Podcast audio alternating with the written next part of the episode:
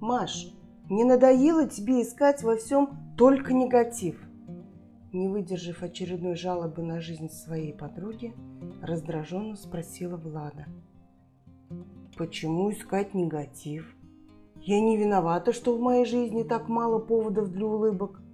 Тебе что, сложно меня выслушать?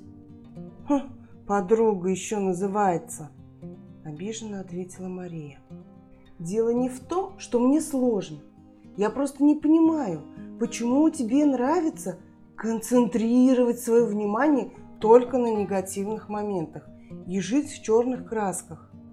«Ты что, намекаешь на то, что я от этого удовольствие получаю?» – удивленно спросила Мария. «А разве нет?» – не жалея чувств подруги, ответила Влада. «Ну ты даешь, мать! Вот уж не ожидала от тебя такого!» «Маша, хочешь обижайся на меня, хочешь нет.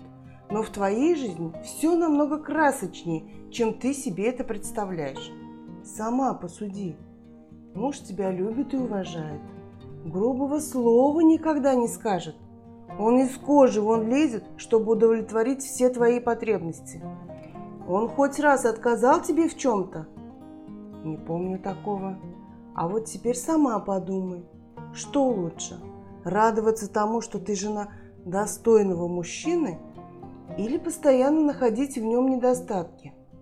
Вспомни сама, как часто ты придираешься к нему из-за чашки, поставленной не на место, или обижаешься, когда он отказывается с тобой ходить по магазинам. Мне что же теперь, совсем ему замечаний не делать? Есть вещи, на которые можно просто не обращать внимания. Насколько я знаю, твоих детей учителя очень хвалят. Но ты обязательно найдешь повод пожаловаться на процесс обучения. И так во всем. Влада, я не пойму, к чему ты этот разговор завела? Чтобы задать тебе один простой, но очень важный вопрос. На что ты хочешь потратить свою жизнь?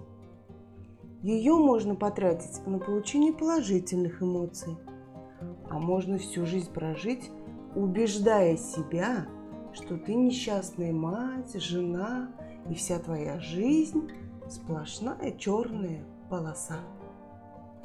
Читала автор Альфинор Гатаулина.